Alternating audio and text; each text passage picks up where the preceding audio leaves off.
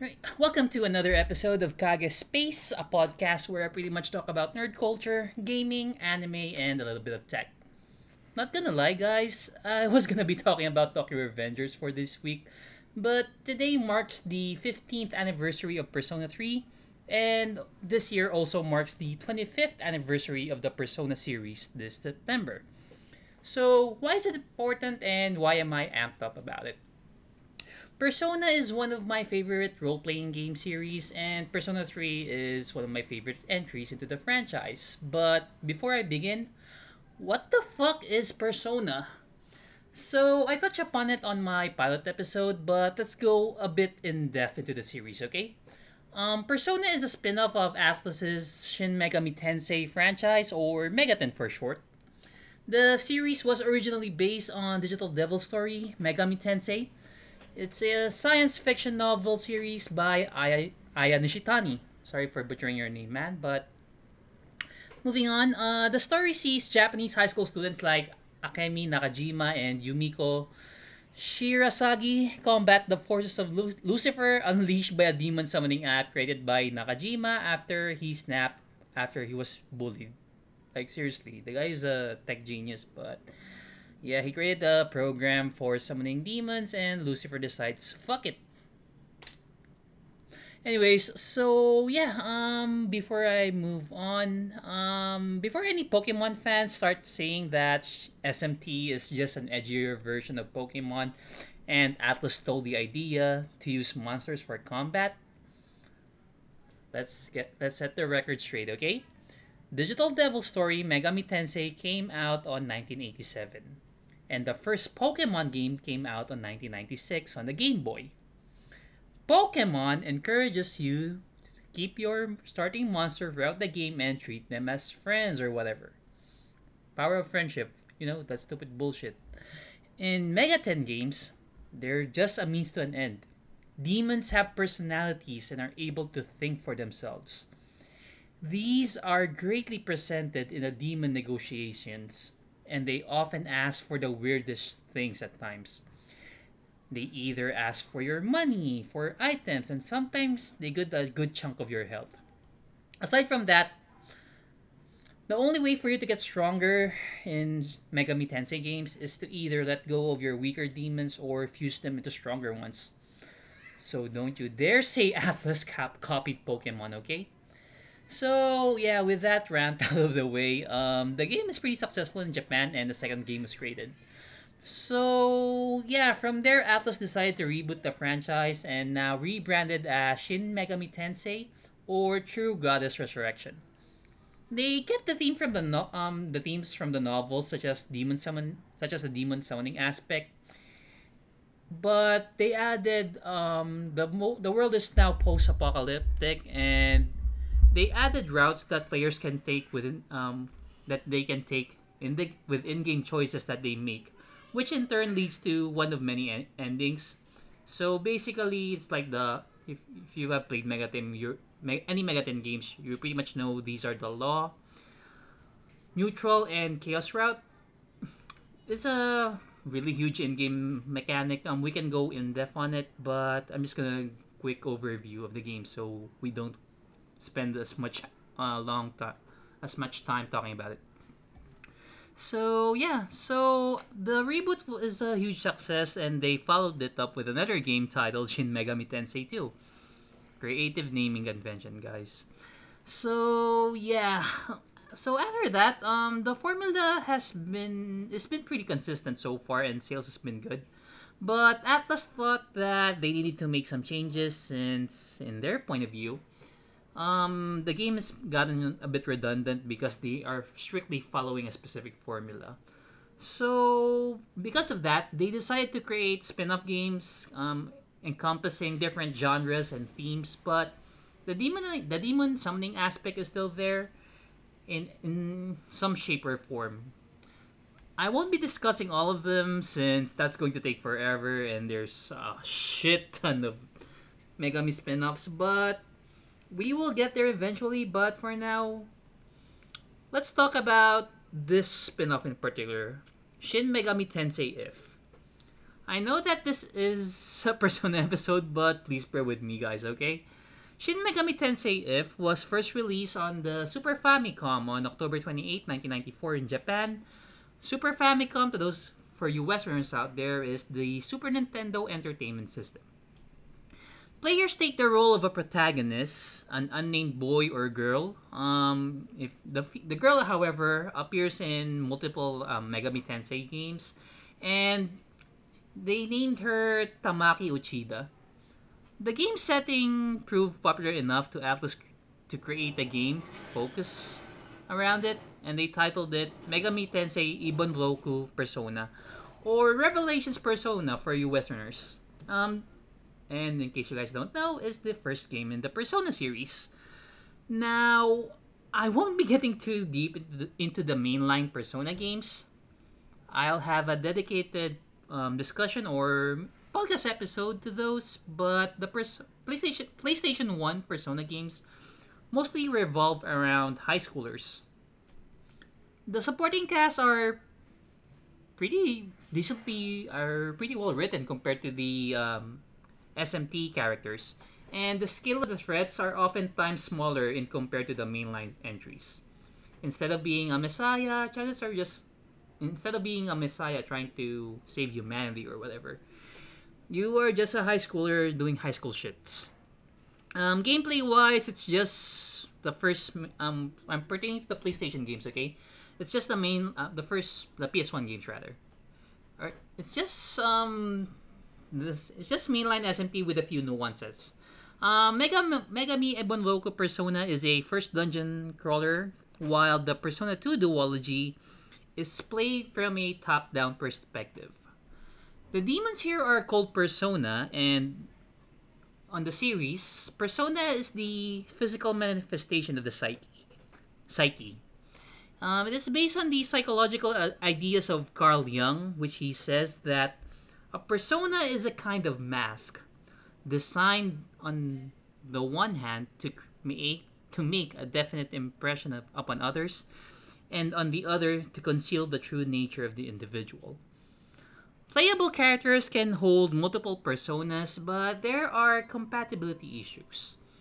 Um, let's say Maya from Persona 2 have great affinity with personas under the Moon Arcana, so she gets lower SP costs when she's using that Arcana skills. But she have bad affinity with personas under the Lover's Arcana, so expect a higher SP cost um, more than usual when using skills. And on Persona 2, they have um, skill fusion, so like if you order um, certain skills in a sequence, you'll get a combination skill. So yeah, after that uh, short introduction for the PlayStation Persona entries, we are gonna be moving to the PS2 era. This is the moment, my dear listeners, that you guys have been waiting for. We are finally going to be talking about Persona 3. I consider Persona 3 as the most important release in the series, and I considered it as well as the biggest risk that Atlus decided to take with the franchise at the time they change a lot. They change a lot in this franchise. So let me list down what they are for you guys who never touched the first three Persona games. And yes, Persona 3 is the fourth mainline game. First, um, they integrated a calendar system, and the gameplay loop is split between the visual novel segment during daytime and the dungeon crawler segment at night.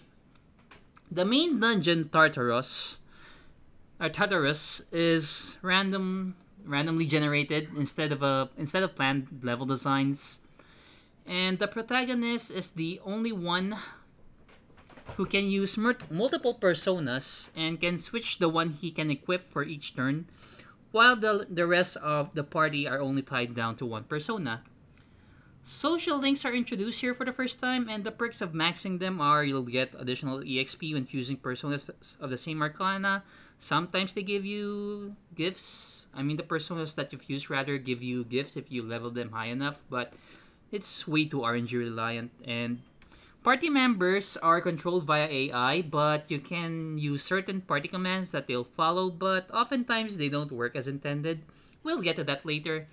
And also, the soundtrack is more J-pop influence due to Shoji Meguro taking the helm as sound director, and you and come on guys, Lotus Juice is, has done a great job here.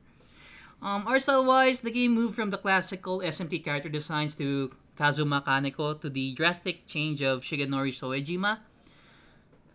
And the press turn system from Mega, um, Shin Megami um, Tensei Nocturne has been introduced here. Also, um, to those who, um, I'll just uh, talk about the versions of the game while we're here. There are two versions of the game. Well, it's three if we're talking about the Japanese release. And they are, I'm talking to the, they, and they are Persona 3, Persona 3 FES, and Persona 3 FES Append Edition. While the localized version of Persona 3, the one that we got everywhere else around the world, are the base Persona 3 and Persona 3 FES.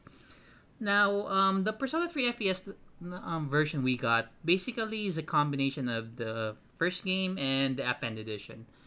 Um, this contains the con. Um, it is commonly known as the answer for those of you guys don't know. Theme wise, um, the game revolves around the idea of death and coming into terms with it.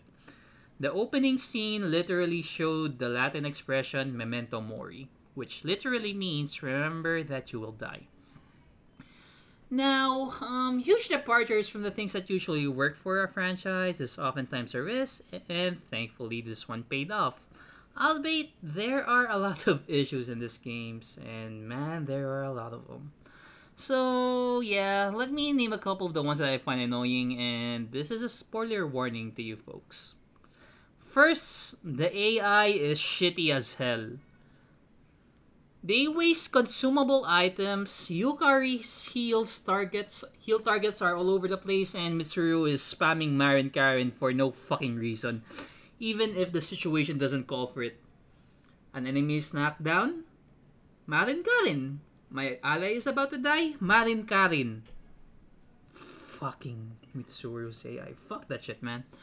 So yeah, but to those of you who don't know what the fuck Marin Karin is, basically it's a spell that allows you to char- allows you to ch- allows you to charm your opponent opponents. Her AI keeps on using it even if the opponent is knocked down or immune to it. So yeah, instead of healing teammates, Marin Karin. Uh, imagine it's like just just Monika theme, uh, meme from Doki Doki Club. Just Marin Karin basically. Anyways, um, Strega. This one of my the, the things that I hate as well. Um, those of you who don't know, Strega is like the um initial main antagonist into the series. They're like the opposing team that you guys do. They just literally kill people in their sleep for a fee. And yeah, the Strega fight is bullshit in the post game. All of that build up as them being the opposing forces only to end up as jobbers in the boss fight is utter bullshit at best. They throughout the whole game they built them up as this really scary antagonist um, team and they're just jobbers post game literally jobbers and those of you don't know what jo- what the jobber is um, jobber is a rest, uh, is a term from wrestling where you just get beaten up for no reason just to make the protagonist look good or whatever. Now, the post game content, the answer is a fucking nightmare to play through. RNG doesn't favor you in the slightest, and you need to over level just to get through it. What feels like a 6 to 10 expansion feels like 20 hours of unnecessary grinding. I would just highly recommend watching the events that transpired on YouTube instead of playing it on it on the game's current state. Lastly, the Moon Arcana is bullshit. I get it. Nozomi is supposed to be insufferable prick, but man, that guy's the worst. Especially when you have amazing characters such as Best Boy Akinari Kamiki. Seriously, I can't believe you had like Rotten Tomatoes such as Nozomi and Akina, and we have a guy such as Akinari here. It's just I don't know. Just the writing is bad. Now, I'm not saying that the game is unplayable. I'm just stating that things that you need. I'm just stating the things that you will need to be ready for. Okay, so don't go bitching about it since I warned you guys. Now, if you do want to play Persona 3, um, you can play it on the PS2, um, PS2, PS3, uh, PS3's PSN store. Um, there's also a PSP port called Persona 3 Portable. I would say it's the best one since you can control your party members and they have an exclusive scenario in which you can play as a female protagonist that has her own original story. However, it doesn't have the answer epilogue. So yeah, um, what you can do is just play the PS2 game, then just play the PSP one and go for the female um, main character route. Now, um, in case you haven't noticed, I kept on saying the current state of the game for the past couple of minutes. Throughout the years, the uh, Persona 3 community have made patches and quality of life changes that makes the overall game a bit better. And mind and mind you guys, they just did it for free, just for the love of the game. And I love them for it. Personally, I would like to recommend using the undubbed patch so I can hear the OG Japanese voice acting and the New Moon Rebalance patch by Phoenix to fix the AI and make the Strega fight more of a challenge and the answer epilogue isn't a pain to go through. It's still hard, but RNG isn't a bitch here. Also, um, the patches are pretty easy to apply on your totally legit copy of Persona 3 and isn't some and isn't something that you downloaded from an obscure website, but you do you guys. So I hope you learned something about Persona 3 and give it a shot. This year marks the 25th anniversary of the franchise, and Atlus have seven projects planned. One of them for sure is going to be a Persona 6 announcement, but don't quote me on this. Hopefully, they'll remaster Persona 3 and fix the issues with the game so people can play the game that turned the series to what it is today. So, yeah, I hope you guys enjoyed this episode, even though it's long as fuck. I truly love this franchise and expect more content like this for the series that I'm fond of. And I'm sorry I wasn't able to put in um, soundtracks from the game so you can listen to it. I'm worried about copyright and it's kind of hard to pinpoint which Persona games have copyright and which ones don't. So yeah, follow me on Spotify if you haven't already, and I dropped the links to my socials in my in the description box below. So yeah, this is Kage and catch you guys on the next episode. Bye!